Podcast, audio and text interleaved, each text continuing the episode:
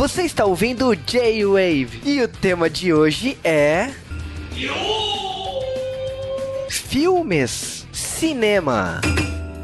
Aqui é o Cal e Snape que usa Dumbledore. Aqui é o Léo e Won Won. Usa essa pulseirinha pra mim. Aqui é Camis e eu não tô no clube do Slug. Aqui é o Juba e eu não sou o príncipe mestiço.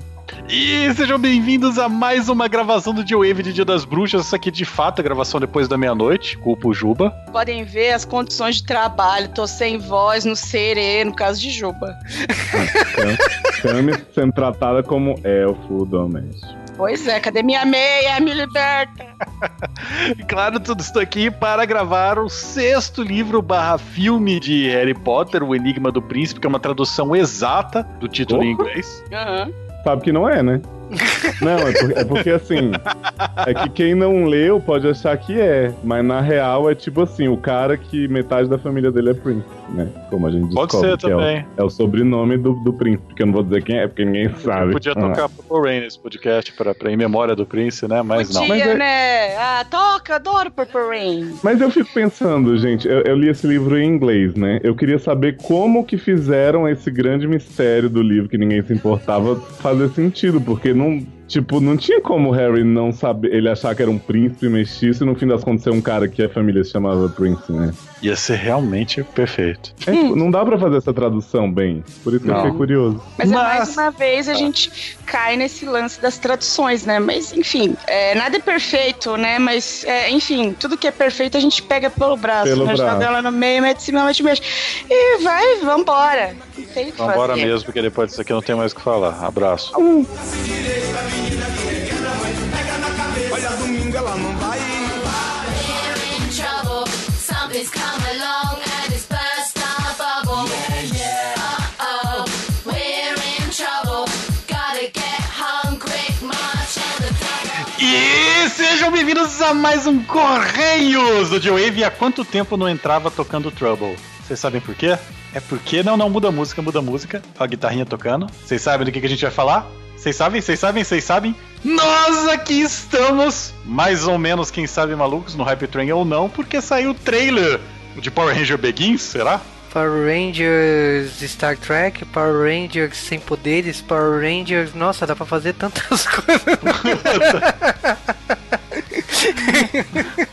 Ai, ai, saiu o trailer finalmente do novo filme de Power Rangers, do Mighty Morphin Power Rangers. E o trailer não é aquilo que nós esperávamos, sabe? De repente nos é jogado na cara um trailer sério de um filme parece ter mais conteúdo. A gente vai cair do salto tão fortemente, né? Cara, sabe que eu fiquei com a sensação que eu tava assistindo aqueles fan-filme de série, de versão realista de Power Rangers? Puta, lembrou muito, né, cara? E você vê cenas que não, não são de esperar em, em- em filme do Power Ranger. Parece muito. é, é, sei lá, cara.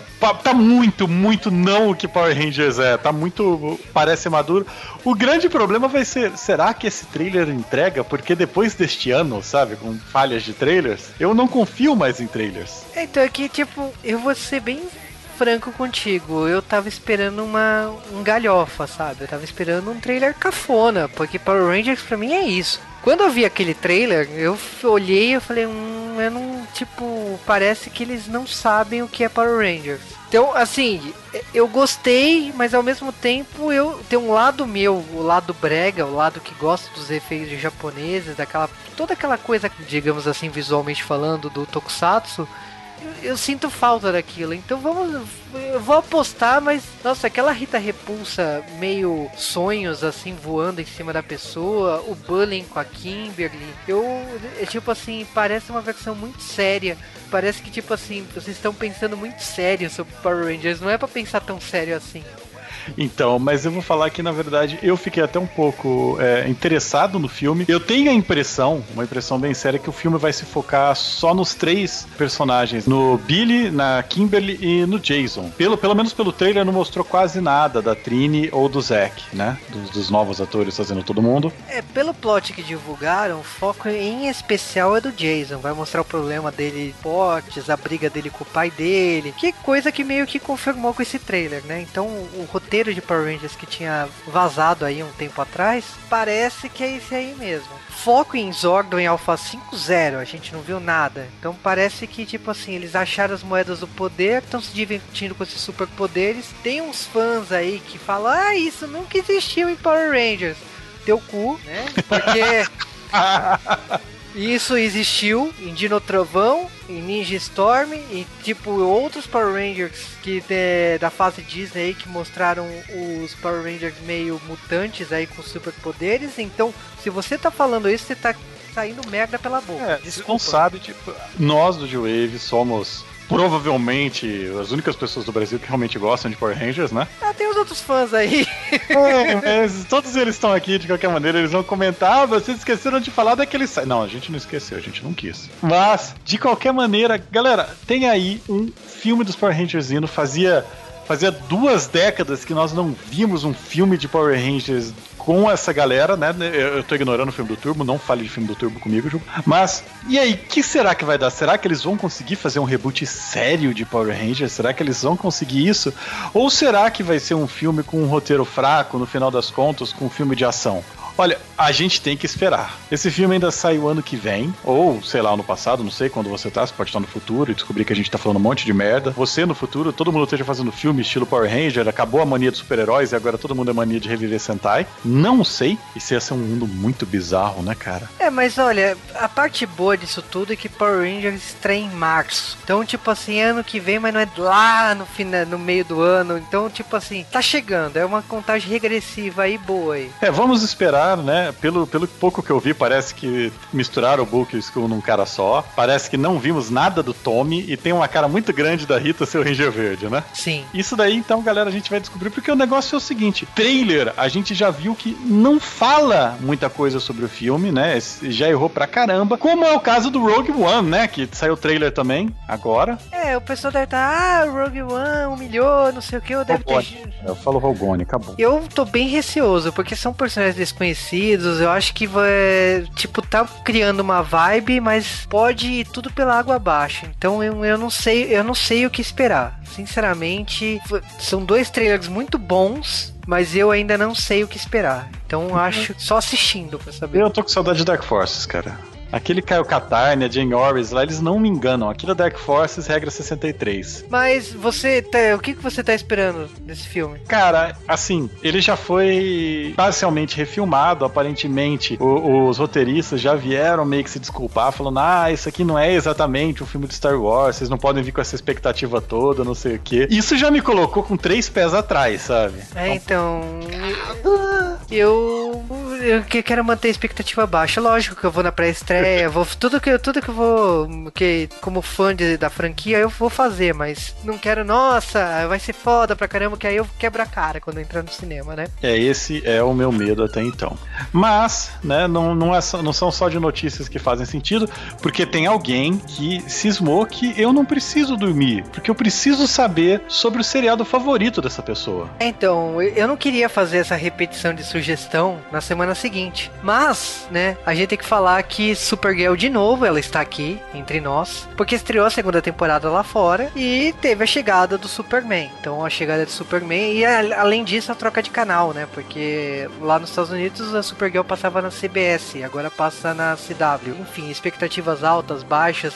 Eu sei que entre as trocas de canais a gente vai ter algumas baixas aí, como a atriz da Cat Grant, que é a Ellie McBeal, provavelmente ela vai deixar a série por causa disso. Mas vamos lá, falar de Supergirl com Superman foi tudo de bom, assim, foi muito bom sentir o Superman que a gente conhece, o Superman verdadeiro, o Superman verdadeiro porque pra mim é o que passou o maior tempo aí no cinema, na série de TV do Lois e Clark e tal, que é o Superman atrapalhado, O é, gordinho. Não, não, ele, o- esse Se bem ator que é- esse super-homem é magro, né, cara? Esse super-homem aí precisa de um Big Mac. É, então esse ator aí precisa fazer uma musculação aí, porque quando ele, apare- ele aparece do lado da Supergirl, ele.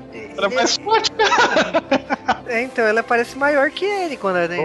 Esse cripto- Kryptoniano bailarino, cara. O cara tá muito filé de borboleta. Mas eu, eu gostei de muitas coisas assim como fã, vendo a, a rixa dele com o John Jones, né? Que é o John Jones fala da missão com Kryptonita e o Superman fala que não faz acordo com quem tem uma arma pra matar ele. O Projeto Cadmo ser o, o grande vilão da, da nova temporada da Supergirl e tipo, fina, o, o preview do próximo episódio já mostrou o Metalo. Então, eu tô gostando da- de como o Supergirl tá mostrando. E, logicamente, né, nova personagem também que chamou atenção, que foi a irmã do Lex Luthor, né? Porque pelo, pela historinha que explicaram lá, Lex Luthor acabou de ser preso, apareceu essa, essa irmã, que é- ela foi adotada com 4 anos lá na família Luthor, e ela assumiu a cadeira de presidente, e a primeira coisa que fez foi mudar o nome da, da Lex Corp, então virou L Corp.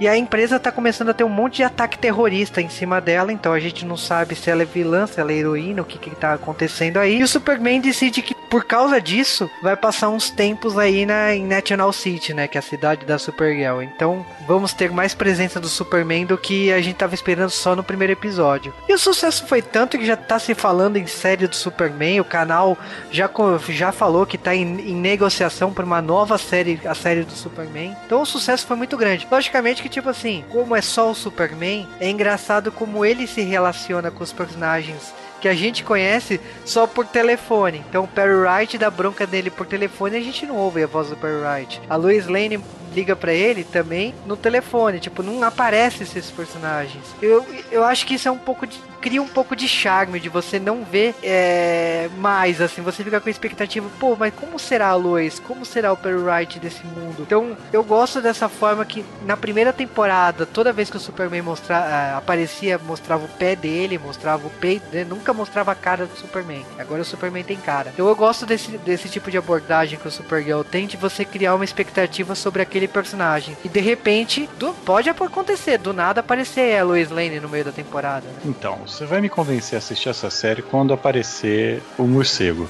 Mas você sabe que é legal que tem uma hora lá que tem, tem uns turistas tirando foto da, da e tudo mais lá na hora que a, a irmã do Lex se pronuncia e eles falam assim: vamos sair daqui, vamos voltar pra Gotham, sabe? Eu achei que eu falei, como assim? Gotham é muito pior, mas tudo bem. Então, tipo, já estão dando umas indiretas sobre Batman. Então, será que Batman aparece? Então, ó, mas você não pode falar isso porque Gotham aparece em Smallville desde a primeira temporada, assim, né? É, porque né? Então, não.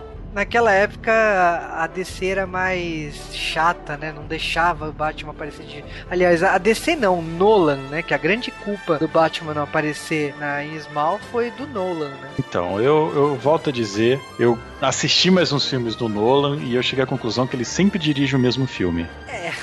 Ele é basicamente o Johnny Depp dos diretores, né? Que tá sempre repetindo o mesmo papel. Mas, aliás, pode, posso prestar atenção, todo filme dele tem, tem uma contagem regressiva. Mas eu acho que assim, tem que deixar o Juba parar um pouco de ficar no hype dessa série, porque ele tá num hype desgramado. Mas vamos lá, vamos falar dos e-mails da semana? Vamos falar dos e-mails da semana. Então, Rafael Taira comentou sobre os dois últimos podcasts, não tão últimos assim. Ele comentou sobre Férias Frustradas, que ele comentou como ele conheceu o filme lá em 98 e 2000. Cara, olha, você tá na é, muito mamão com leite, porque, nossa, tipo, Férias Frustradas eu conheço desde. Talvez desde os anos 80. Basica, cara, a quantidade de sessões da tarde barra cinemas em casas que a gente assistia com esses filmes é, é inacreditável. Então, nossa, tipo, Férias Frustradas eu acho que eu vi no cinema em casa, lá comecinho dos anos 90, finalzinho dos anos 80. Mas ele falou do, ele mandou o e-mail dele que ele falou que ele lembra exatamente do, do Las Vegas, você já começou errado, Completamente errado. que foi o primeiro filme da franquia que ele viu. Ele falou da revista, que ele não conhecia dos detalhes da revista e tudo mais. Ele comentou algumas coisas, por exemplo, assim, que esse filme de 2015 que a gente tá ignorando, é, ele não conseguiu ir no cinema assistir, mas eu te falo que você não perdeu grande coisa. Eu assisti e não, não foi grande coisa. Ele ainda colocou as notas do IMDB da época, né? Da, dos filmes. aliás, da época não, porque naquela época não existia esses sites, né? São notas posteriores aí que da galera que curte ou não o filme, né? Mas falando de Pet Shop Horrors, ele comentou que ele achou um anime muito legal e tudo mais. Eu não entendi porque ele falou que ele descobriu esse anime num assunto com um amigo dele sobre animes gore. Eu não acho Pet Shop of Horrors gore. A gente tem que fazer aquele de Wave de Cyber, né, cara? Você sabe que o Dash cobra direto, né? A gente fazer genocide. Aí vocês vão ver o que é gore de Então. verdade. Eu, faço quando acabar de Cyber. Tá valendo? Essa mensagem é pro Dash, tá? Mas ele, ele ainda comentou algumas coisas sobre as regras do Pet Shop of Horrors, ele comentou da, da história dos personagens e tudo mais. Cara, eu, é tipo, na minha opinião, como eu falei lá no podcast, eu acho que assim, é, é- é- infelizmente é uma pequena amostra grátis, porque é quatro episódios de um mangá que tem 10 volumes. Tipo, é muito pouco pra, pra uma série tão longa. Então eu realmente eu gostaria, de repente, em um momento aí da existência, saísse um remake em animado de Pet Shop of Horrors. Eu acho que merece aí, em algum momento da nossa existência, ter, ter um remake aí. Não diria nem remake, porque não adaptou quase nada. Então vê o restante da obra aí, em versão animada. E falando ainda, tem um e-mail do Rafael HQ, que ele falou que ele do, do tiozinho reclamando de quadrinhos. Eu acho que é do Cal. Não, o, cara reclamando que a gente tá contando as verdades sobre os quadrinhos. Ele quer que a gente fale das verdades sobre o mangás, é isso? Então vamos falar sobre as verdades do mangá no próximo J-Wave. Ele ainda comentou que ele não conhecia Pet Shop of Horrors e ele ficou muito entusiasmado, então ele vai atrás do mangá e do anime aí pra conhecer mais. Agora falando de Harry Potter, né, que é o que importa, né, que foi Harry o, Potter. o, o Marvin faz falta na pronúncia britânica de, de Harry Potter. Harry Potter. Muito bom. Mas teve os comentários da semana com o João Paulo que falou que adorou o podcast, riu muito e que A Ordem da Fênix foi um dos livros favoritos e filmes favoritos e tal. Ele discordou um pouco do Lelson em relação à batalha final, que ele achou excelente, e ele concorda que a morte dos Sirius não tem impacto que devia. Logicamente que ele também concorda com a Lu, com a Camis, que a Luna é a melhor personagem. Então, cara, eu tenho medo de você ficar perto da Luna, você fica chapado.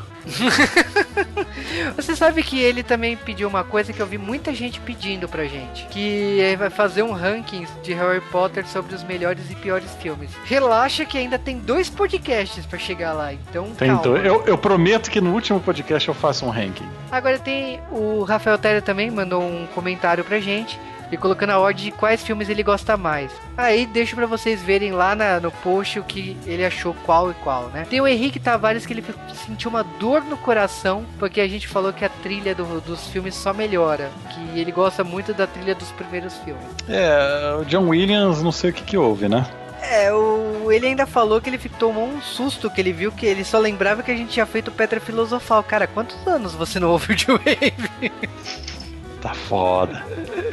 Mas ah, sobre a trilha sonora, eu acho que. Eu, pelo menos eu, né? Eu não gosto da trilha sonora dos primeiros filmes porque me remete muito Esqueceram de Mim. Eu acho que, tipo, cada. Por que será, Juba? Por que será? Sim. Columbus e tudo mais. Mas eu acho que não é só isso. É tipo, eu acho que um filme, ainda mais da magnitude do Harry Potter, ele tem que ter uma identidade própria. E co- por causa desse motivo que eu critico a trilha sonora do, do Harry Potter nos, nos dois primeiros filmes. Do terceiro em diante, quando eles começam, eh, troca o diretor e tudo mais, não sei se isso tem a ver, mas provavelmente tem a ver. Eles começam a desvencilhar isso, e aí, na minha opinião, Harry Potter ganha uma trilha sonora que marca a franquia. É, Esse, esse é o meu único problema com, com a trilha sonora de Harry Potter. Então, só retificando aí pra vocês, é, é, o problema é é lembrar esqueceram de mim. Eu acho que cada filme tem que ter sua, sua marca. E eu, eu acho que esqueceram de mim tem a dela e Harry Potter tem que ter a dela. É, e antes de fechar, a Flávia Lima mandou pra gente também o desenho dela, né? Da Sailor Moon com a Patrine. Sim, foi um agradecimento ao J-Wave e o SOS Sailor Moon pelos podcasts de Sailor Moon, as cinco partes, né? E que nossa, na nossa primeira parte a gente fez uma referência a Patrine, né? Era impossível não citar Patrine. Porra, cara. E eu, eu tomei tanta bronca que as pessoas não gostam que eu cite Xirra e hologramas, mas, gente, eu tô certo. Mas eu tô certo, cara. as pessoas não aceitam que é verdade, caralho.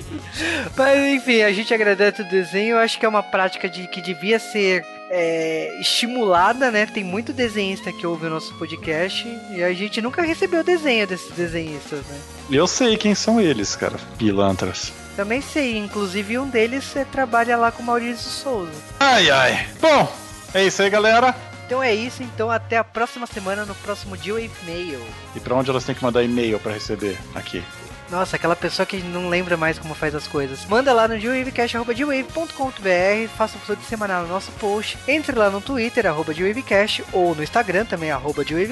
Entre no nosso grupo lá do Facebook, G-Wave ou na nossa fanpage no G-Wave, entre os dois, aliás. E logicamente você pode mandar mensagem individual pra gente ou entrando no nosso post vendo os membros participantes desse podcast. E de qualquer maneira a gente irá te responder. Então até a próxima semana, no próximo G-Wave.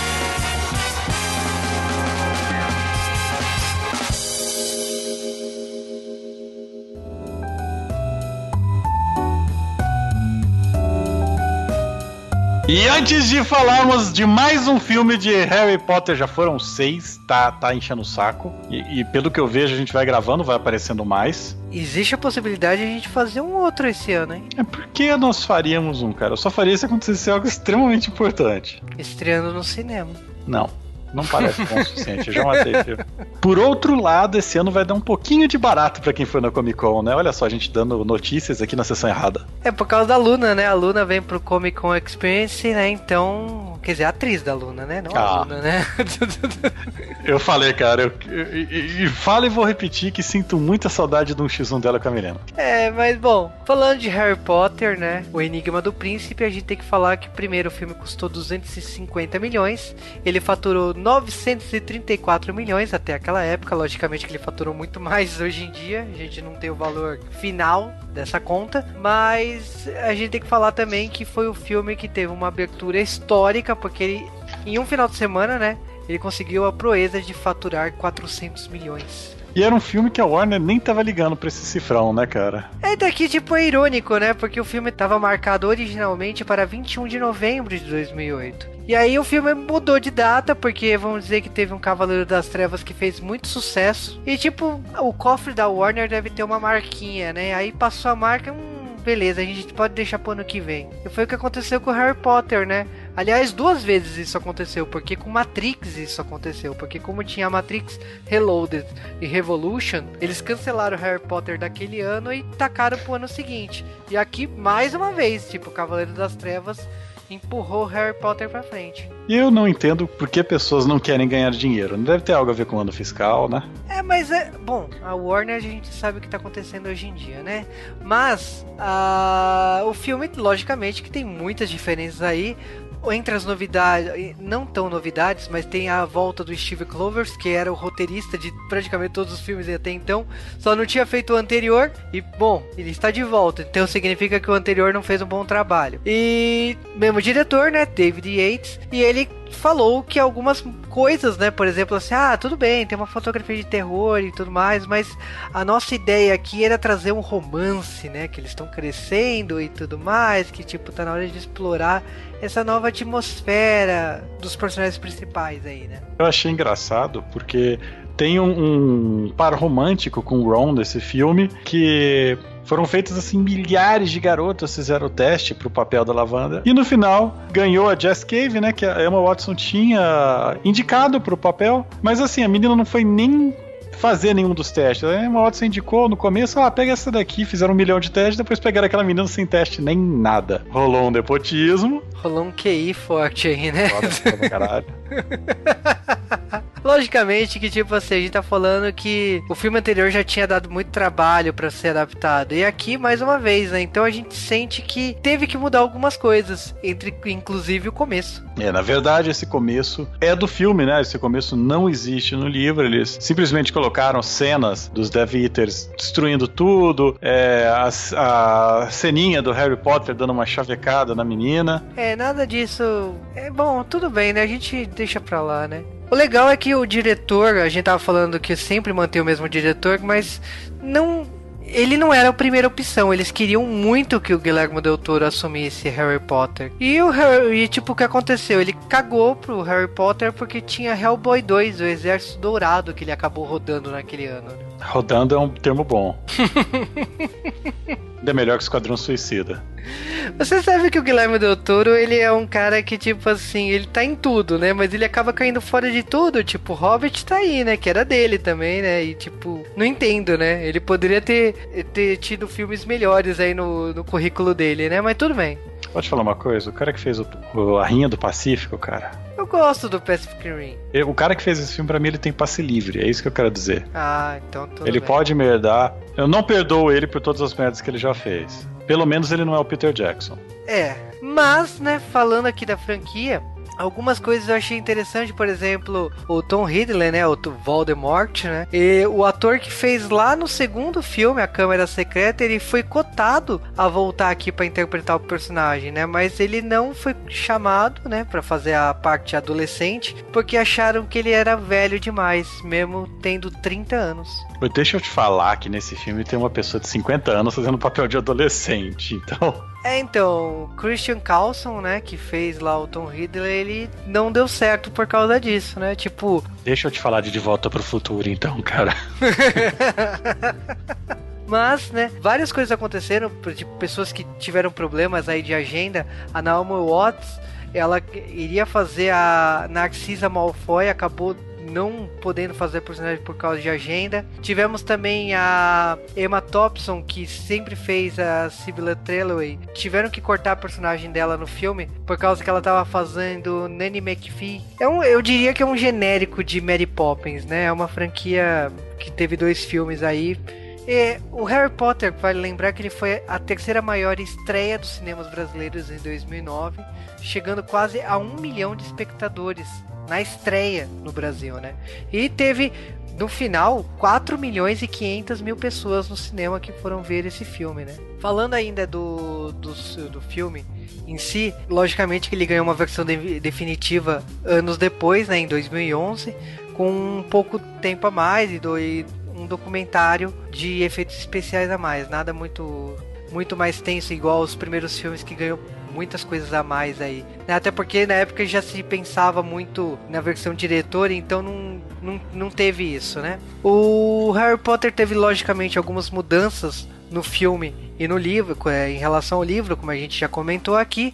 Entre elas, não teve o enterro do Dumbledore. E a gente também tem uma cena do Dumbledore com o Snape conversando. E essa cena só aparece no último filme, nos dois últimos filmes, por um flashback. E muitos personagens eh, foram cortados aí. A Morta que geme tem um tem uma, uma relação com o Draco Malfoy no, no, no livro. Inclusive aparece na cena que o Draco luta com o Harry, mas também foi cortada. Enfim, muita coisa aconteceu aí para simplificar o, o livro para poder tornar o, o filme mais ágil possível, né? Então ficamos por aqui nas curiosidades, porque ainda tem pelo menos mais dois filmes pra gente destrinchar.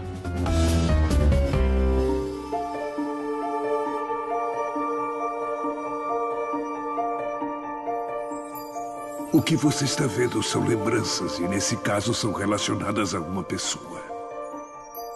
Talvez essa seja a mais importante que tenham guardada. Gostaria que a visse.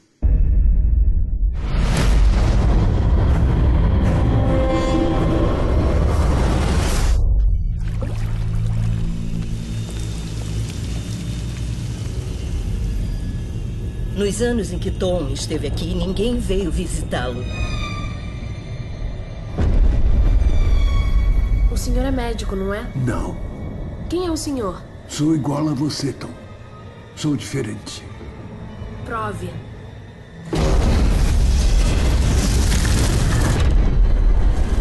Sei fazer as coisas se mexerem sem tocar nelas. Sei fazer coisas ruins acontecerem às pessoas que me aborrecem. Também sei falar com as cobras. Elas me acham e sussurram coisas.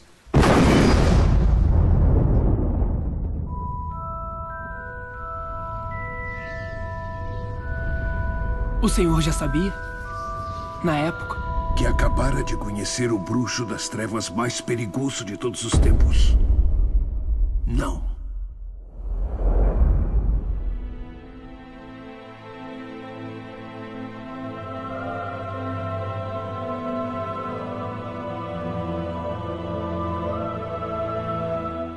Em 16 de julho de 2005, ou quatro anos depois, em 15 de julho, isso é um pouco antes do Japão, mas ninguém liga, nós temos aqui Harry Potter e o Enigma do Príncipe. Que tradução maravilhosa, mas tudo bem. Podia ser Harry Potter e o Pequeno Príncipe, tu se torna a gente responsável naquela interrogativa, mas o Gene Wilder morreu e eu tô triste agora, não importa. Esse filme, livro e tal, na verdade esse é o livro que de repente você vê que aparentemente os caras jogaram fora o livro, né? Deram um diabo veste prada nela.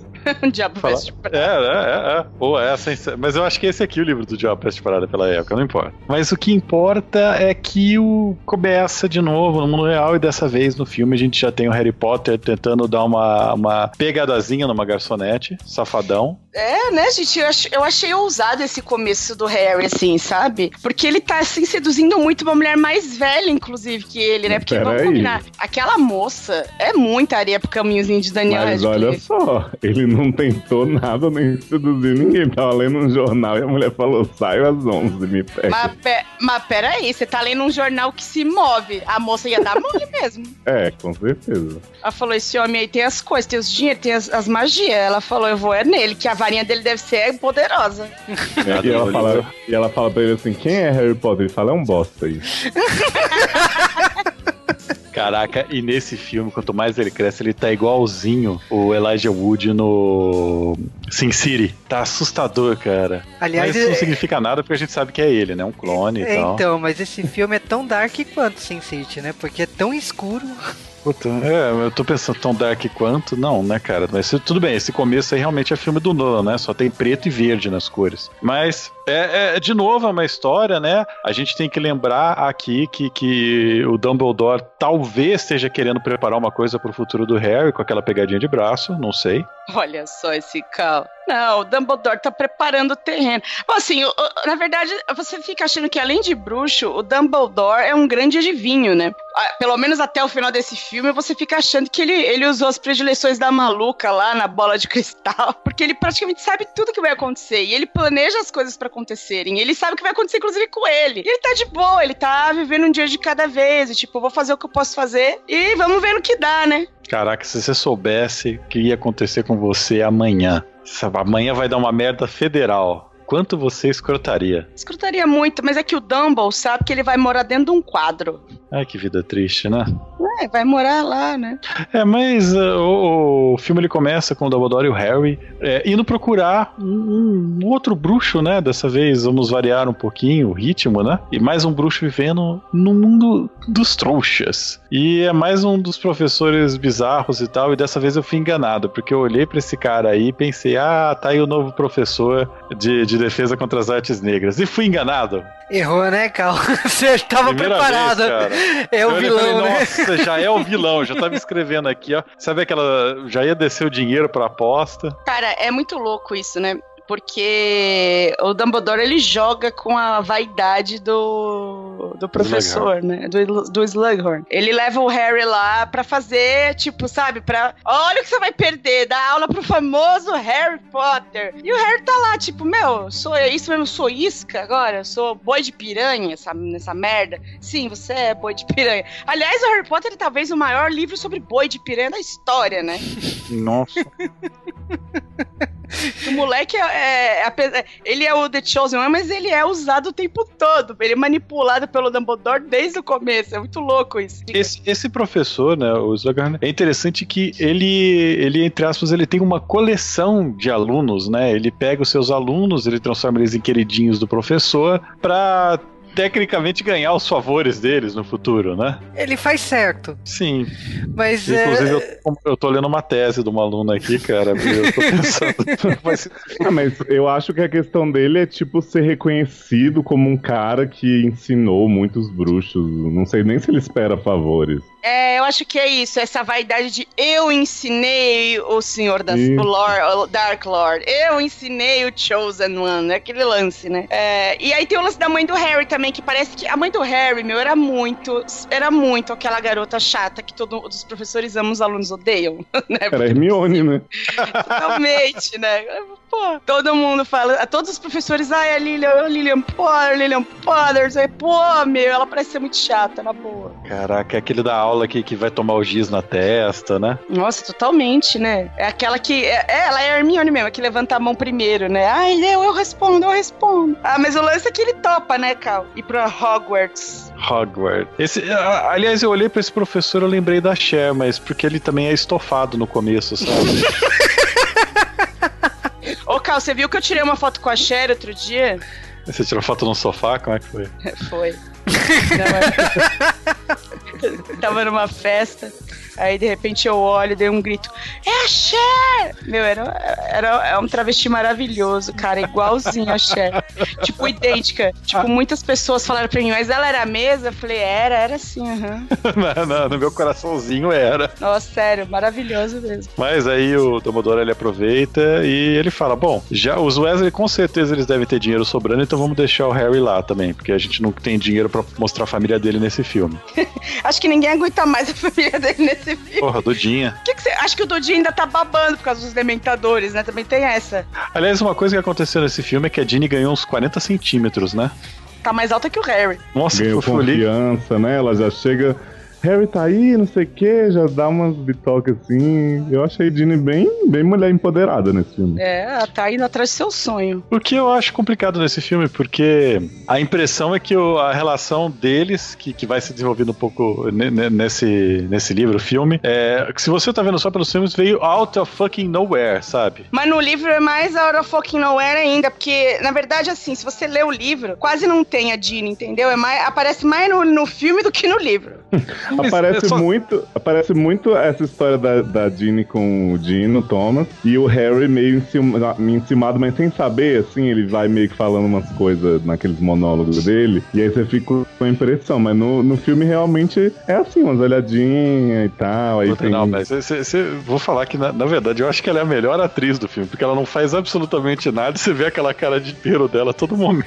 Não, mas eu- Ah, para, ela tá ótima nesse filme. esse Não, filme, nesse sim. esse filme é na fase da- de pegar fogo, né? Porque todo mundo aqui tá pegando alguém, né? Aliás, é, é, os Wesley, eles têm esse negócio de espichar, né? Os irmãos mais velhos deles estouraram, espicharam 50 centímetros um filme pro outro, o Ron também. É, eu eu acho que tá na família isso. O, o Ron é um, é um negócio impressionante, né? Porque ele começa uma criança miúda. Tipo, no, no- no primeiro filme, se você pegar, a, a Hermione, o Harry e o Ron, eles são exatamente do mesmo tamanho. De repente, a Hermione e o Ron crescem e o Harry fica. E o Tá Ron vai embora. É, e o Ron vai embora e o Harry fica e a Hermione ficou mais alto que ele também. Mas eu amo muito Daniel Radcliffe, gente. Que homem multiface- multifacetado, Gente, né? Nesse Adoro. filme, eu não sei se é porque a voz dele tá mudando, mas ele tá muito engraçado. É a melhor atuação dele em toda a saga. Ele tem uma vozinha esganiçada, assim, com mais Tipo tarde, eu? quando a gente chegar no plot dele, dele em, em poção usado, eu acho maravilhosa a atuação dele. Ele fica fazendo barulhinho de aranha, assim, garra. Ele tá muito engraçado. Melhor atuação de Daniel. É, e logo nesse começo também a gente descobre que existe talvez um traidor agente triplo dentro de Hogwarts. Ó. Talvez. A gente descobre um plot também tirado do cu, que é a história de Draco ter que matar Dumbledore, né? Porque esse plot pra mim nunca faz sentido nem no livro, nem no filme, em lugar nenhum. Nossa, cara, E aí- obrigado. Aliás, o Draco também ganhou 60 centímetros de um filme pro outro. E não é só ele que mudou, né? Teve um amigo dele que mudou de raça, foi estranho. Mas não aprendeu a atuar, né, Cal? Não, mas Não. isso daí nunca, isso aí, isso, aí, isso aí não acontece. Tá na família. Cara, mas sério, esse plot, tipo assim, o Snape a gente sabe que ele tá com Dumbledore desde sempre, nunca duvidei. Mas aí essa história que as mulheres, Cici e Belarmina Bellatrix, obrigam ele a fazer o voto inquebrável e ele, pra não estragar o disfarce, aceita, é, é tão forçado pra, tipo assim, ai, vamos levar o Snape pra um ponto sem, meio sem volta, entre aspas, e vamos dar alguma importância pro Draco que não existe, porque as pessoas gostam muito dele. Quem gosta do Draco, gente? Não, muita gente, na época que, que Harry Potter tava, né, lançando um a cada ano e tal, as pessoas faziam muita fanfic de Draco com Hermione, menina. Era uma loucura. Se comia Credo, que nojo! Odeio é. o Draco. Também odeio. né? Fanfic Mas vem cá, e a, e a loja dos Weasley, gente? Que sonho, né? Por que, que a gente não foi num parque com isso ainda? Pelo amor de Eu Deus. sempre quis. Ai, é demais, cara. Eles fazem tanta coisa legal. É, mas é, eu acho que isso são todos aqueles pontos de, de Harry Potter que eles mostram que são as partes que se explorassem talvez fossem mais interessantes do que a própria história. E eles só mostram, olha só que legal, mas não vamos Ah, mostrar tá. mais. Se vira aí. Esse, esse, essa cena do- da loja mostra um plot maravilhoso desse filme, que são as poções do amor. Tá todo mundo Uhum. fazendo. E a gente conhece o Cormac, que pra mim é o personagem mais canastra da história, que é um homem que fica lambendo os dedos, olhando pra Hermione, sempre olhando a Hermione de cima a baixo. Ah, Acho ele é nojento, esse homem. nojento. amo Cormac. Não, gente, toda vez que tá no, no, no, no clubezinho lá do Slug, tá esse homem olhando pra Hermione falou assim: ah, vou te chupar todinhas, eu vou te deixar só o caroço. Ele é nojento! Ele é nojento! Ah! Mas, mas olha só como você, como você tá sendo machista reverso. Você não acha isso de, Machista reversa, né? Você não o acha pior é que os comentários já datam o podcast. né? Você não acha Lala Lavender nojenta e ela fica lá o tempo Acho sim! Acho louca, stalker, maluca também. Fujam dessas mulher louca! Mas vem Fujam! cá, a, a. Lavender não tá, não tá empossada, né? Ela só tá assim louca pelo Rony mesmo. Do nada os hormônios explodiram, porque eu não lembro de- de- dela ter bebido poção. Então ela é maluca Não, ela, assim mesmo. ela, ela é doida. Olha, desculpa, mas pra mim é pior ser doido sem a poção, tá?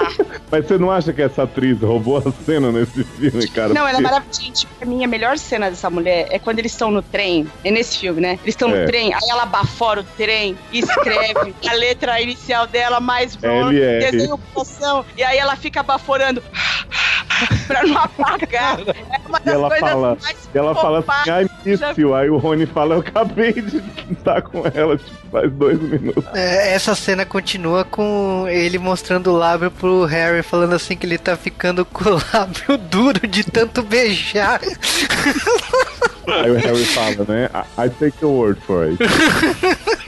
Quer ver como tá rachado? Não, beleza, eu acredito em você, amigo. Aí a Hermione É passa, né, ela passando com o coração e a cara de desdém. Demais. Não, é- essa, essa parte romântica. Eu, eu, por isso que eu, eu gosto dessa fase bem teen do, do, do Harry Potter. É, mas eu digo teen mais madura, porque no começo eles são bebês ainda, pelo menos pra mim. Eu acho engraçadíssimas essas histórias de colégio, sabe? De, de namorico de colégio deles, assim. É, é, é maravilhoso, cara. Não, e mais, ah, enfim, mais pra frente as coisas vão ficando ainda piores, né? Nesse sentido. É maravilhoso. Olha. Mas e tem, além da poção do amor, tem uma poção importante, né? Que é a poção. Como é que é o nome?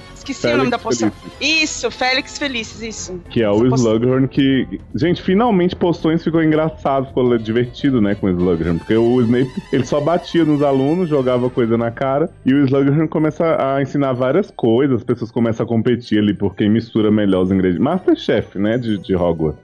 Essas aulas de poção. E aí Ah, o, o, Tem- o tem Harry todo pega o. fa- subplot. Oi, Não, o subplot é, é o Harry que pega um livro, um livro de poções, que é do, do Half-Blood Prince, né? Isso. Prince. Nossa, que isso daí, na verdade, ele dá o nome ao, ao, ao filme, mas no Sim. filme isso é, expo- é explorado em 15 segundos, sabe? É, então, esse filme é maravilhoso por isso, Cal, porque no livro isso é falado o tempo inteiro, e você lê esse livro do Half-Blood inteiro, e não tem É muito legal. Por que vocês não muito gostam? chato. Ah, o? Enigma do Príncipe é um dos. É o meu. um- eu gosto muito, é o favorito. Camis, tanto, tanto a história não precisava estar lá, que no filme ela passa em 15 segundos e você entende toda a história do filme. Ah, mas é detalhe do fã. Ai, gente, não sei não. Eu, Ah, eu eu- gosto muito desse filme justamente por ele resumir as partes chatas e concentrar nas poções e nos namoros, que eu acho a melhor parte. Nos namoros. Os namoros. Eu, não, eu gosto. Eu acho que. Eu, eu entendo o que você tá querendo dizer. Pro filme, eu acho que não dava pra ser tão detalhista e ficar além do livro. Realmente não tem cabimento. Mas eu acho que é uma. um- o livro complementa bem o filme. Se você quer saber um pouco mais a respeito do livro, quando você lê o Harry Potter, é um complemento bacana, pô. Não? É, é, eu não acho ruim de todo, não, mas eu acho que ele fica muito preso nisso aí. Aquela parte que o pessoal diz que o Harry tá levando as coisas longe demais, porque ele começa a fazer umas poções do mal, não sei o que e tal.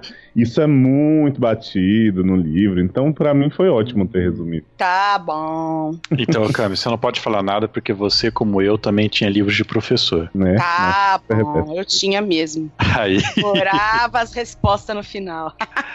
É, mas Hogwarts ele tá passando meio por uma reforma de segurança, porque agora com o, o Voldemort de volta, é, tá todo mundo com medo, não sei o que, todo mundo tem que passar por revista. Isso daí meio que, que tipo, é de novo uma coisa que parece que vai ser um grande plot e é outra coisa que desaparece completamente, né? O que vira um grande plot é com esse novo professor de poções, que o Harry não faria a aula, né? O, o Dumbledore fala: não, não, faz a aula dele, faz por mim. Vai lá, vai lá, confia em mim que você precisa fazer essa aula de poções. Aliás, o Dumbledore, assim, ele tava, passou o filme anterior inteiro afastado do Harry, nesse eles ficam bem próximos, até pelo que vai acontecer pra gente ficar triste. Mas ele é um filho da puta, né? Ele praticamente fala assim: o que esse professor quiser fazer contigo, tu vai deixar, porque eu preciso saber as memórias dele. Ainda bem que não tinha nada meio obscuro aí, né? É, mas, mas Dumb não sabia disso, né? Porque esse homem fica convidando os, os alunos tudo pro jantarzinho na casa dele. Quem sabe se ele não queria fazer orgia? Ai, olha, se assim não. Hum. Aliás, mágicos, Os, os não jantares do, do, do, do clu- clube do Slug é- são maravilhosos, né, gente? Maravilhoso, gente. Primeiro que cria um clima delicioso em sala de aula, né? Todos os alunos ficam se amando, né? Porque metade da classe vai comer a sobremesa de 5 metros e as outras crianças não vão. Aí fica lá Draco, doido, louco do cu, tentando acessar a festa sem poder. Hermione sendo bullyingada pelo tarado. Ron- Rony sem ligar, porque afinal de contas ele jamais entraria pro clube mesmo que ele é burro. E Harry lá. É, gente, é realidade. E Harry lá, né, gente, sendo o, o aluno sensação, né? Mais uma vez. Mas, Camis, até os alunos que são convidados passam por constrangimento, porque ele toda hora vira pra Hermione e fala assim. E aí, o que, que os trouxas de seus pais fazem lá? Eles são dentistas. Aí ele, ah, isso é perigoso? Aí ela fala assim, não, só quando tentam morder o meu pai. Tipo, oi. Ai, gente, eu amo, porque assim, tipo, o bruxo não tem cárie, né? Não, de jeito nenhum. Um- bruxo não trata canal, né? Jamais. Mas o que eu queria comentar com vocês era a coisa mais importante que tem nesse filme aqui. Alguém me explica o visual do, do jovem Dumbledore que aparece na maravilhoso. memória? Esse foi a prova de que Dumbledore era gay mesmo. Ai, que tá aquilo é muito... Cara, mas Não, você for no aquilo parecia uma hoje- cena, tipo, sei lá, vai ser o começo de um filme de, de- dos X-Men, ou, ou, sei lá, Tom o Estranho, né?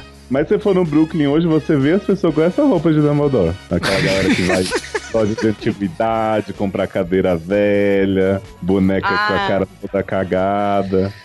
Mas vem cá, o, o ator que faz o Tonzinho, né? O, o jovem Vold, ele é o mesmo que já tinha feito antes no, na Câmara Secreta? Talvez o velho seja, mas eu não ligo. É porque ele fala com uma voz bem grossa, assim, é um menino muito pequenininho. Eu fiquei meio assustado. Aliás, É, essa mas- parte também é ótima terem resumido bem. Só tem umas duas vezes do Dumbledore pro, pro Tom Riddle- Riddler. Como é que é o nome dele? Riddle?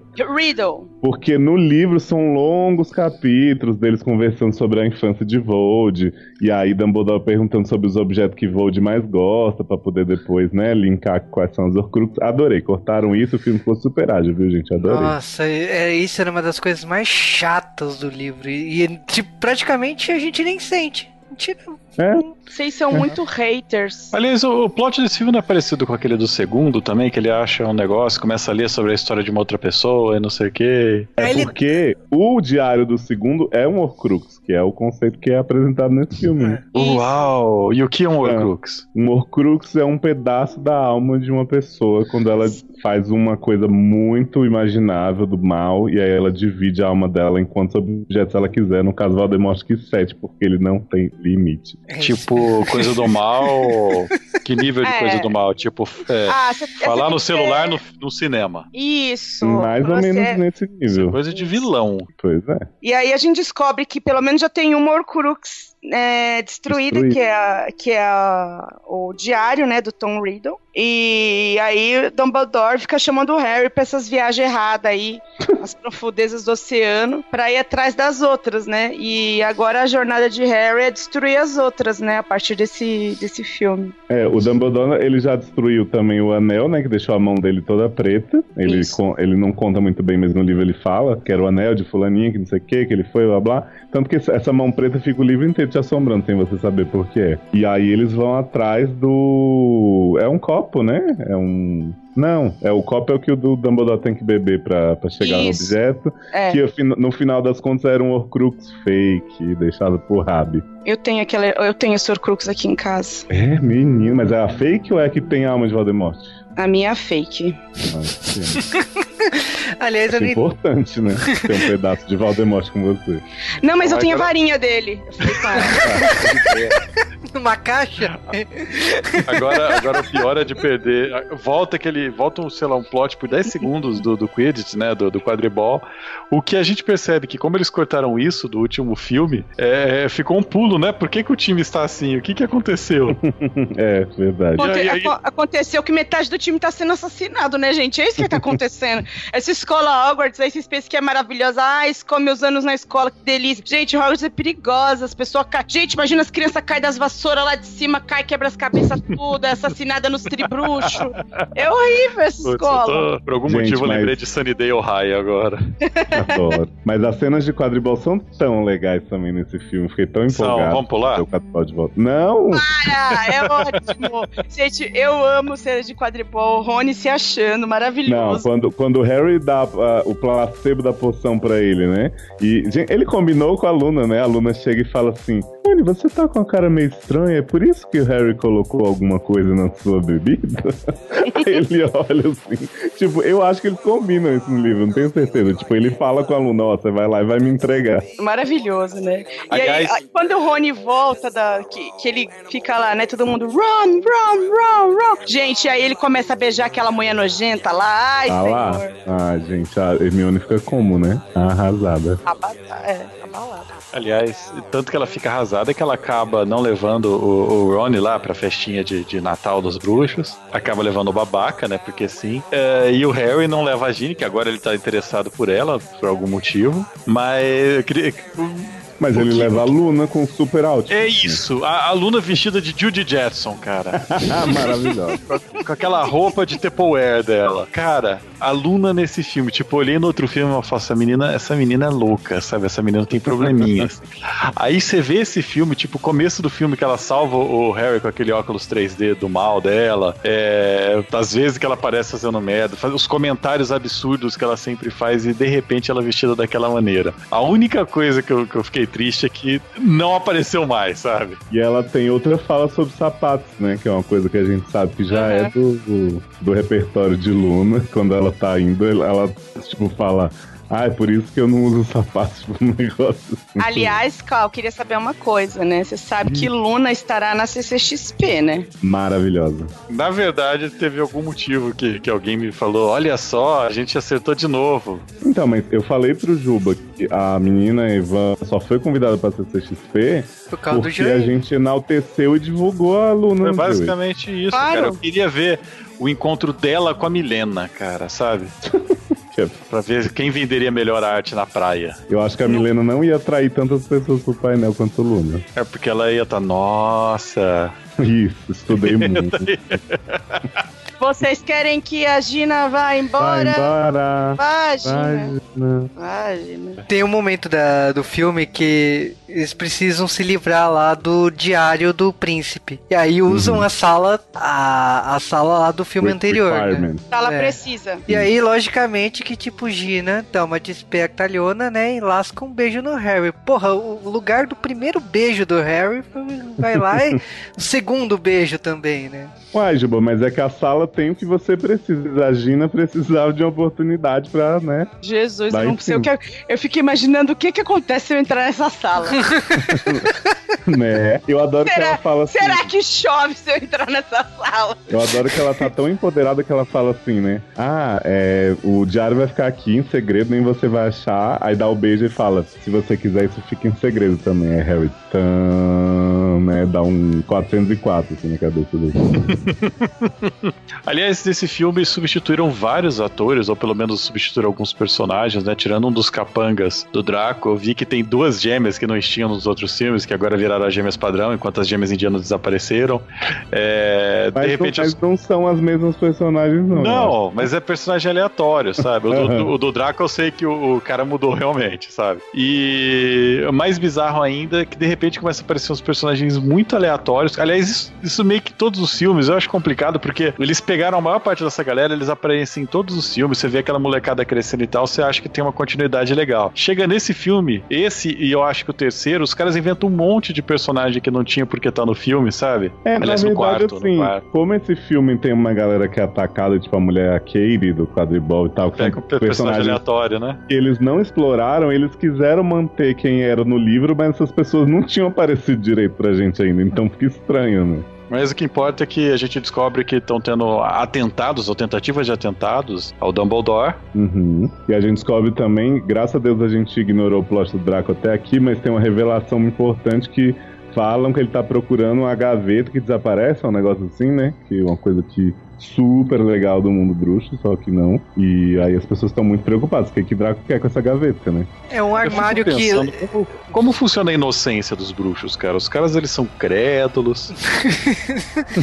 Mas uma coisa que o filme ele carrega assim o tempo todo é a questão dos ataques, né? A gente vê ataques desde o começo do filme, a gente vê o ataque na casa da família Wesley, a gente tá vendo ataques o tempo todo aí pra mostrar que tipo a- o lado daquele que não deve ser mencionado, mas agora pode ser mencionado, né? O Voldemort é tá atacando pra valer, né? É muito bom também essa cena que o, o Harry e a Gina saem correndo no meio do, do fogo, que a Bellatrix tá meio que de isca mesmo, né? E eles só Vocês queriam botar fogo na casa, e é aquele momento que você pensa assim, nada mais é seguro, sagrado nessa, nessa história, né? Tipo, se, se queimaram a casa dos Weasley, que era tipo o reduto de segurança ali do Harry, fudeu. Aquela cena que eles estão correndo e aparece aquele aquele cara que é meio estuprador, sabe? Aham. Nossa, Pedaço. o cara que parece que ele saiu do meio do- da água, né?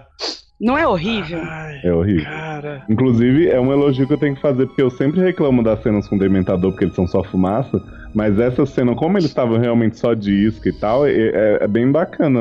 Dá uma tensão mesmo grande, que é uma coisa que eu acho que falhou no outro. É, ia até comentar com você que do filme anterior pra cá, eu, assim, mudou a fotografia, eu achei que as cenas estão um pouco melhores, assim, dá um terror, uma sensação de Dá. terror que o livro passa essa imagem no filme anterior, ele, o diretor que falhou, aqui ele acertou um pouco mais. Uhum. Talvez faltou cena de luta, na minha opinião. Aqui não, não tem nada. Mas também não lembro se no livro tem alguma coisa que seja tão marcante assim de, de, de cena de luta. Mas o, o filme Tem tá uma com. cena do livro que o filme cagou bastante, mas eu vou agua- aguardar pra falar. é, bem... Mas eu achei que teve mais acertos aí. Eu acho que manter o, o diretor aí fez bem pra franquia aí. Aliás, eu acho que o, o grande objetivo desse filme, assim, é tentar extrair uma- aquela memória da cabeça do professor, porque ele é a única pessoa que sabia o grande segredo do Voldemort e tal. A maneira como aquilo é extraído, embebedando o professor, sabe? Maravilhoso, vai. Eu olhei e falei, gente, engraçado? nunca fiz isso em minha faculdade, que absurdo. É, eu gosto porque o o Harry toma a poção, né, o Liquid Luck, e fala assim, ah, vou visitar o Hagrid. E a Hermione e o Ron ficam, por que, que você vai fazer isso? Ele, ah, não, eu acho que é um bom lugar pra se estar. E aí tem o, o enterro do Aragog, e o Hagrid chorando, o Slughorn faz o enterro dele maravilhoso, o discurso que ele faz de despedida. É muito bom. E aí daqui a pouco estão os dois acabados e o Harry rindo muito, assim, muito trollzinho, assim, tipo, já esperando que ele vai manipular o, o Slughorn. Eu gostei muito do enterro, aliás, diga de passagem, né? A, a forma. Aliás, na hora que o professor soube o nome, eu ri muito da reação do, do personagem. watching. E a gente tem um, um plot maravilhoso também, que é logo que o Harry volta da, da empreitada, que é o Rony apaixonado pela Romilda Vane. Ah, a caixa de bombom, né? Que ele podia ter comido um só, mas comeu os 20 bombom, por isso que ficou envenenado daquele jeito da poção do amor. Pois Eu é, amo, que gente. ele, eu amo que ele, o Harry fala, mas como assim, hein? Ele fala, assim, você nem conhece ela. Ele fala, ah, você me apresenta? Eu tô apaixonado por ela, você me apresenta. Gente, a cara de bobo desse menino. Mar... Que atuação, sério. Rupert Green. O Oscar, a atuação de Ron Mere- Ron, isso é One One? Ron Ron, é, desculpa. Mas o- envenenamento é por causa da poção ou é por causa de outra coisa que o Slughorn faz? é o. Ele tava com uma bebida que ele ia dar pro Voldemort que o Draco tinha trocado. Ah, é verdade. é. Ele, ele vai usar o, o benzoar lá e dar a bebida pra ele depois, mas a bebida tava enve- envenenada. É que E o foi- Harry faz um CPR maravilhoso, né? Mara... Super Ah, lógico, né? Esperou o tempo todo pra fazer isso no filme, né? Você não vai querer criticar. É que foi uma sucessão de cagadas ali né, no quarto do professor, né? Porque, tipo, o Dumbledore já tinha falado um tempão, ô, se joga, Harry. O professor tem que ter sua confiança, sabe? Vai, se joga, né? Porque ele precisa, ele precisa da lembrança intacta, né? Porque ele mostra uma lembrança que foi adulterada. E aí, tipo, o Harry tá esse tempo todo aí pra ver se consegue essa porra dessa lembrança original, né? Pois, sabe uma coisa que o filme faz bem melhor também que o livro? Eu tô esculachando sem, sem fim o livro. Mas assim, Camis, não sei, não sei se você vai concordar que é o seguinte. Não. Eu tenho a impressão. Não, eu acho que você vai. Eu tenho a impressão que no livro o Dumbledore já sabe das Horcruxes, tanto que ele já tá caçando algumas Sabe, pra mim ele sabia de. Assim, é lógico que você só tem essa visão depois, mas pra mim ele sabia Sim. de tudo o tempo todo. Então, mas aí, tipo assim, parece que ele quer os detalhes da conversa do Horace e tal, pra ter a certeza ali do número, de objetos que ele usou e tal, tipo, mas assim, fica meio falho, fica parecendo assim, tá, Dumbledore, você tava enchendo o saco pra tirar essa porra da memória só pra saber do resto da conversa que você já sabia.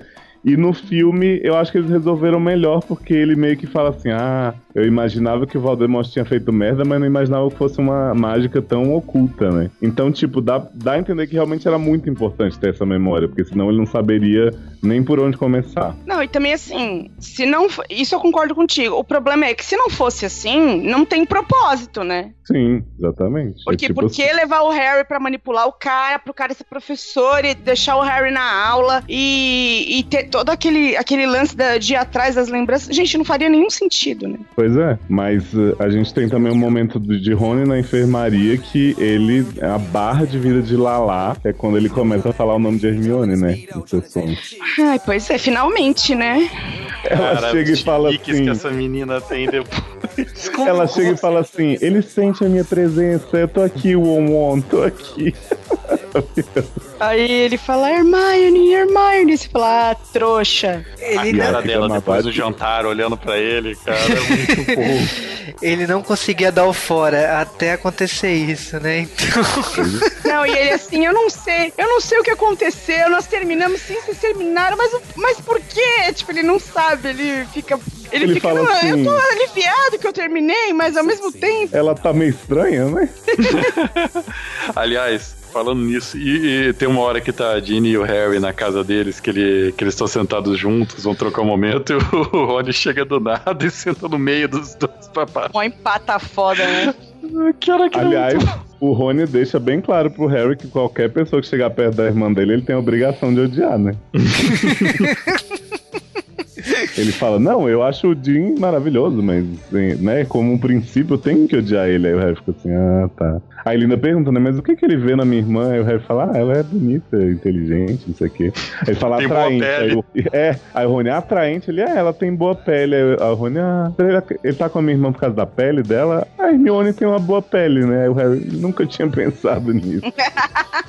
Eu acho que é nesse momento que você também percebe que não tem volta, né? Porque se eu, eu era da torcida, né, do Harry com a Hermione, né? A partir Ah, daí você. Iludido você. Saiu né? essa torcida do Harry com a Hermione, a gente nunca teve a maior Nunca clima. entendi. Pois é. Eu sempre vi os dois como irmãos também. É, eu sempre torcia. Eu falei assim, uma hora vão se ter, vai dar certo, uma hora vai e, tipo, esse filme já, tipo, no livro, né, já deixa bem claro que não. Porque nos filmes eu acho que até corrigiram com o tempo aí, os filmes anteriores deram uma- umas indicações porque já tinha sido lançados os outros livros, mas nos livros não tinha indicação nenhuma do que ia acontecer. E aqui fica bem claro que, tipo, o Até Harry... porque vem da porra de lugar nenhum, Juba, vai. Não, Não, mas não vem... tinha indicação nenhuma de que, de que eles iam ficar juntos, velho. Vocês inventaram na cabeça de vocês. Pois é, nunca teve indicação nenhuma. Não, mas nu- nunca teve. Eu não tô dizendo que teve indicação antes. Eu tô falando que você acaba torcendo por uma coisa e esse livro, tipo, vai pra um caminho que. E esse livro fala, não é só porque você quer que vai acontecer. Exatamente. É isso. O livro falou suas fanfiqueiras que estão querendo o Draco Ah, Hermione. Eu Não. não sei porque, por algum motivo eu lembrei agora do nível de, de garçom na festa lá, cara, que triste. Gente, é, o Neville fez mais alguma coisa nesse filme, além de ser Não. garçom, porque eu não tô lembrando de nada. Ele não hora. faz nada nesse filme, ele só faz. Ai, mas então, finalmente, o Dumbledore ele vira pro Harry e fala: Bom, agora que a gente sabe o que, que são as Horcruxes, a gente sabe que tem aí pelo menos sete, se é que o professor realmente sabe. E se eu fosse o Lorde das Trevas, eu com certeza mentiria no número. Ele vai lá e fala: Bom, então então vamos aqui, eu tenho um palpite que o lugar é esse daqui, porque meia dúzia é seis. E foi basicamente isso, cara. Ele vai lá e fala, ó, eu tenho esse lugar aqui, vamos lá, vamos fazer um teste. É, é tipo o menino dourado, sabe? Eles têm que andar pelo lugar, no final beber água e falar saúde. Ele leva o Harry pra tomar uns bons drinks, né? Só que só ele vai beber. Aliás, Então, eu preciso, eu preciso elogiar o cenário que eles fizeram pra essa cena, porque é exatamente o que eu imaginei no livro, assim, é muito grandioso, muito legal. Eles chegam no meio daquele mar revolto, naquela caverna ali. Gostei demais dessa parte. Mas era tudo uma armadilha, era uma cilada, Bino. É, mas é que assim, o, o Dumbledore já tinha se fudido muito atrás dessas Horcruxes. Essa foi só mais uma armadilha pra deixar o, o negócio fake ali. Que aliás eu não entendi até hoje, porque tipo assim, o, o RAB, que a gente já pode spoiler aqui, que é o Regulus Black, né, irmão do Sirius, ele quis trollar o Voldemort deixando uma Horcrux falsa, sendo que ele ia esconder a verdadeira, mas assim, o Voldemort nunca ia atrás dessas Horcrux, só quem ia atrás era quem quisesse matar ele. Pois é, ele escondeu por um motivo. Por que, que ele iria lá? Bom, a não ser que ele fosse recolher pra, pra, por caso de evitar alguém pegar, mas mesmo assim é uma viagem meio louca, né? É, o cara botou até zumbi debaixo d'água pra evitar. Exato. Zumbi molhado. Cara, mas o- a atuação também do Dumbledore nessa cena, ele faz o- a questão do Harry, mesmo se você estiver reclamando, você faz eu beber esse negócio todo, não sei o que, garganta abaixo. E ele depois fica tão revoltado e, e grita com o Harry e, tipo, não me obriga, não sei o que. É, são tantas coisas que ele passa na- no rosto dele, eu fiquei bem, bem tenso com essa cena. A cena é muito boa mesmo. Eu achei que ele ia morrer ali mesmo. Você achou? Não dá Mas nada. assim, o, o Dumbledore, ele tava. Gente, assim, desde a mão preta, você sabe que alguma Tava coisa vai dar bola. errado. Tá pela bola 7, literalmente, né? Mas ó, não tem tempo pra respirar, porque logo depois desse negócio que tem, acaba aparecendo é, alguns seres ali que eu não. Desculpa, mas eu não sei o que, que é que na hora que o Harry vai Zumbi, pegar- é o Gollum. É zumbi, é zumbi. Zumbi, que ele vai lá pegar água e não consegue, e acaba que eles. é, o Dumbledore dispara fogo pra tudo que é lado, faz inferno na terra, dentro da caverna, e aí a- eles vão lá, volta pra escola, não tem nem tempo de respirar, porque, tipo, a escola Não. já foi invadida. Mas é o plano, né? É. Que é praticamente tipo assim, você tá vendo os cenários que você acompanhou o tempo todo sendo destruídos por, por aquela vaca, né? Cara, quando ela destrói a, a sala onde eles fazem as refeições ali e tal, é, é, é aquilo dói meu coração, cara. Mas assim, já, meu coração vai ficando cada vez mais destruído a- até os próximos, é, os próximos acontecimentos do próximo livro. Mas assim, é, é- é doloroso mesmo. Mas eu posso fazer, fazer um mimimi. É o grande mimimi que eu vou fazer nesse Uhum. podcast. Eu posso fazer agora? Mas, pode? Não, é porque esse, esse é realmente uma coisa que me incomoda muito. O que que acontece, tá? Aquele, oh, no livro é assim. No livro, o Dumbledore e o Harry estão voltando pra Hogwarts de vassoura. E o, eles estão os dois com a capa de invisibilidade. O Dumbledore paralisa o Harry pra ele não atrapalhar, porque ele tá vendo que vai dar merda. E deixa ele invisível, tipo, muito perto dele, mas sem poder falar, sem poder se mexer, sem nada. E aí é por isso que o Harry não faz nada pra impedir a morte do Dumbledore. Nessa porra desse filme, o Harry fica parado embaixo de um, de um vão, olhando tudo sem fazer nada. Você pensa assim, what the fuck? O Harry é um acho Eu concordo com você. Isso é foi muito mal adaptado, foi muito mal pensado. E outra coisa, é de uma maldade sem fim. Porque o Harry tá o, o Dumbledore fala pra ele no filme, fica ali, tipo, não, não, não se mete, entendeu? Isso. Aí ele tá lá, tipo, com a varinha em punho, esperando pra agir de onde ele, ele estiver. Aí vem o nosso amigo Snape e fala assim: amiguinho, você não vai fazer nada, não. Quer dizer, piora uma situação de um personagem que não tem por que fazer Uhum. isso. Não tem por que colocar o Snape nessa, né, nessa posição, né? É, sendo que a solução do livro já era perfeita, não precisava fazer essa adaptação E, idiota. e, assim, não é uma coisa que você vai gastar muito mais tempo de tela pra fazer. Eu não entendi porque eles não fizeram, entendeu? Eu também não entendi. Tipo, não é uma coisa que logisticamente ia ser impossível e que eles precisavam fazer O- isso. É, o que não cabia. Porque, gente, assim, a capa de invisibilidade e até o, o feitiço de paralisia são coisas básicas, sabe? Tipo, sei lá. Mas enfim, acontece, chega Draco, né? Vou te matar, seu velho, não sei o que, mostra a marca no braço. E vai a parte do Snape, que eu gosto, assim, eu acho que desde o livro é, é uma cena muito emblemática e, e que até ficou bem adaptada se você perdoar a parte do Harry. Tipo aquela coisa do, do Dumbledore tá implorando e você achar que é pra ele, tipo assim, não me mata, mas na verdade tá, ó, segue o plano pra ninguém desconfiar de você, porque eu preciso de você no final de tudo, né? Então eu acho isso bem feito. É, não, é super bem feitinho. Só não é legal a hora que, o, que ele manda o Harry não fazer nada. Essa parte é meio zoada. E que o Harry fica olhando, podendo fazer e não faz, né? Pois é, não, fica super parecendo que o Harry é um idiota, um bobalhão. Que no, de fato foi, né? Mas aí Mas Dumbledore eu- morre, ninguém consegue fazer nada, o Snape se revela como o príncipe meio-sangue. Uau! Que não é nada a ver com isso, né? É, é uma bosta, mas. Mas é, mas é muito legal o Harry chamando ele de covarde também, né? E ele revoltado, assim, tipo, você não, Ah, mas- faz, não tem ideia, garoto, do que você tá falando. Não, mas o Harry soltando um golpe assim, porra, fui eu que criei, cara. Tipo, porque eu sou o príncipe, sabe? Então. Isso que a gente nem falou do Harry e a fúria dele contra o Draco, né? No banheirão, no banheirão, né? Ah, que foi realmente, né? Uma coisa assim, mudou vidas, Aí me dá uma raiva quando o Snape salva ele. né? Mas é, ele fez o voto, né, Nen? Ah, pau no cu do voto. É, mas o filme ele termina, tem uma hora que os magos todos eles fazem tipo é show, né? Todo mundo levanta o isqueiro, hoje em dia o celular, né? Ai, gente, Essa posso falar? é eu, fui foda, ver, eu fui ver isso no cinema, eu chorava. Que eu levantei também, Mari. Copiosamente. Mataram o Dumbledore. Gente, eu fiquei arrasada. Arrasada. Dias chorando. É foda. Não, e, e a atuação de todo mundo também nessa cena, Hogwarts inteira ali de luto, é bem louco. A Gina se aproveitando do Harry chorando ali pra ir abraçar e tal, dando, tirar uma casquinha. Ai, Léo. foi, só pra, foi só pra quebrar a tristeza, né? Ai, que horror. Parece, parece que Gina ela virou a predadora sexual que é. Ah, mas esse filme foi meio, né? Porque ela tava catando um no começo, catou o Harry no meio pro final. Eu acho que tava predador aí, né? Mas, é, tipo, eu acho que esse filme, ele, pelo menos pra mim no livro, me enganou um pouco mais, porque o Snape ele faz um sinal pro Harry de, tipo, ficar quieto quando ele ataca o, o Dumbledore. Então, sei lá, eu- como eu também já sabia o que acontece depois, meio que quebrou o encanto, né? Mas eu, eh, quando li o livro, eu acreditei piamente que o Snape tinha se revelado, porque ele foi um filho da puta até, até então. Então, tipo, foi lá e aí foi, você t- tava esperando, tava na hora de você ser o filho da mãe, né? Nunca acreditei. Eu sempre Mas achei nesse que ele filme era... tem uma cena de mimimi, né? Que, que o, o Snape sai nervoso da sala. Não, para de me pedir isso, eu não vou fazer. E eu... É, na real, eu ainda acho que o Snape é um filho da puta com tudo que acontece até o fim da saga, assim, que as pessoas acham que ele é ótimo, mas pra mim ele sempre foi um tom acima do que precisava pra esse disfarce dele.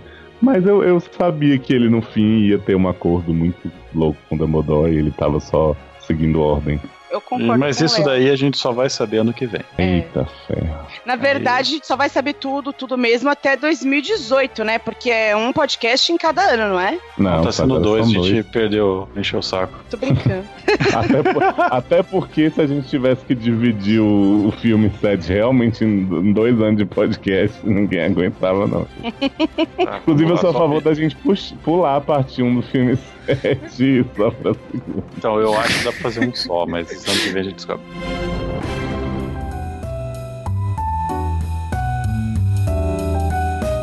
Harry Potter, o Enigma do Príncipe é o sexto livro barra filme é, desta saga. Novamente, eu ainda não estou capturado por ela. Isso está sendo dever de casa. Eu não devia ter topado isso desde o começo. Mas eu não sei se é, é simplesmente porque eu perdi o timing de minha vida para assistir isso, sabe? Ou para ler os livros. E enquanto todo mundo que, que leu, curtiu isso daqui, viu enquanto crescia, basicamente junto com os personagens esperando ano a ano, eu tô vendo tudo de uma vez agora e, e, é, você vê grandes buracos quando você vê as coisas olhando pro passado dessa maneira, sabe? Você vê grandes perguntas, você vê coisas que obviamente foram mudadas, você vê é, algumas liberdades do diretor para tentar salvar a, a obra, você vê momentos que não deveria ter.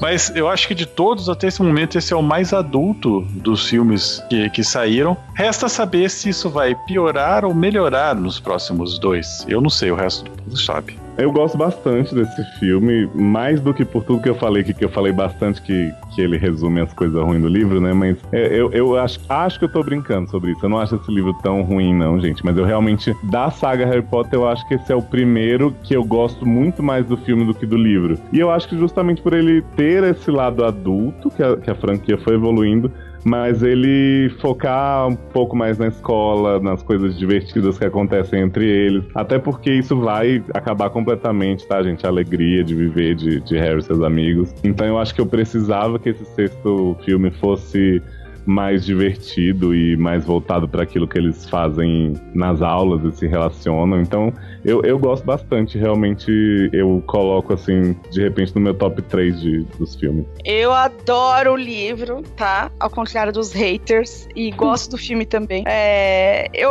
ao contrário do, do, do que o Léo falou, eu até já comentei ao longo do podcast, eu gosto dos detalhes que o livro oferece. Eu, eu, eu concordo também que não rola uma adaptação tão detalhada é, para cinema, porque senão fica um pé no, no- nas bolas da galera e ninguém aguenta ficar. Pô, isso aqui não é jogral, entendeu? Cinema não é jogral, então não dá pra você ficar lá é, vendo cena a cena, verso a verso da, da- da- dos feitiços e tudo mais. Então eu gosto da adaptação também.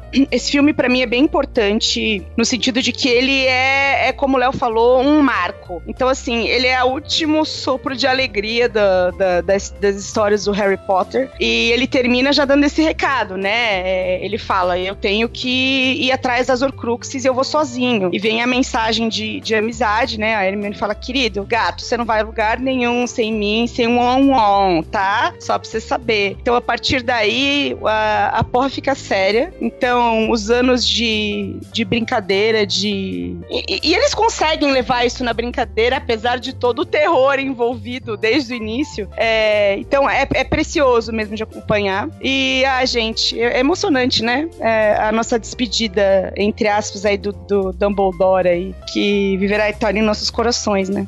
Uma barra. Olha, falando do sexto livro e sexto filme, particularmente é, esse livro tem um gosto diferente, assim, você percebe que começa diferente, o, o filme ele adaptou muito bem, você sente o terror, uma coisa que eu achei que no filme anterior não, não tinha isso, o livro faz muito melhor isso. Os personagens é tipo, eu acho que cativam e eu, o que eu gosto mais do, do filme em si é a, a sensação de terror, porque quando eu lia o Harry Potter até o último livro, era, impre- era impressionante como a autora conseguia dar essa sensação de terror e, e te testava até que limite os personagens podiam se, se machucar. E até quem sobreviveria vivo aí até o final. Eu gosto muito, eu acho que esse final, que tipo, não teremos mais um ano tão comum assim no sétimo ano, é, é aquela marca de tipo assim, meu, tá acabando.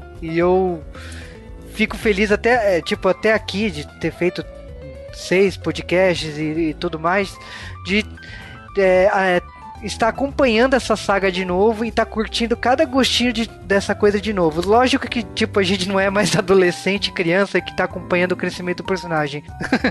Mas é muito legal ter essa sensação de novo. E de novo, e de novo, e de novo.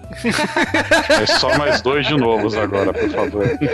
Tem mais que Ué. dois de novo, cara. Na verdade, Cal, assim, a gente vai terminar o ano que vem, tá? A gente vai fazer isso aí. Depois a gente vai ter que fazer Animais Fantásticos e Onde Habitam, que é esse ano ainda, inclusive em novembro, tá? Então a gente vai ter esse, Animais Fantásticos e Onde Habitam. Você poderia ler o livro já, que é pequenininho, aproveita. E quando sair Harry Potter and the Cursed Child, né? E a criança que fez o curso, a gente vai voltar a falar mais uma vez, tá? Fechou.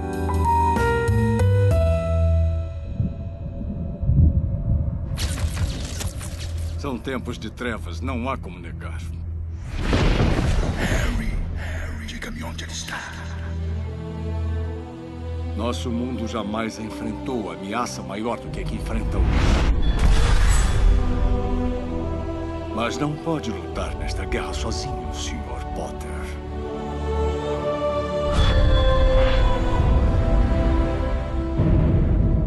Ele é forte demais.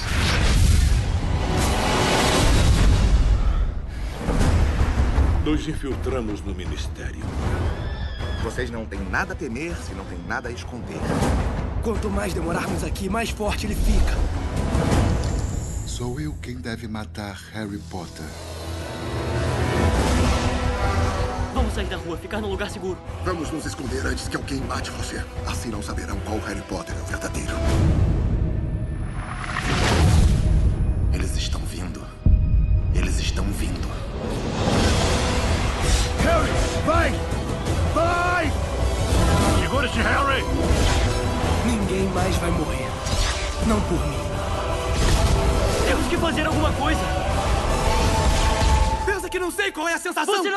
Qual é a sensação. Os seus pais morreram. Você não tem família.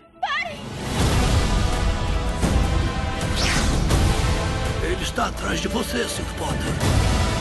Diga-me onde ele está. Você realmente não tem chance. Eu peguei ele! Me ajuda.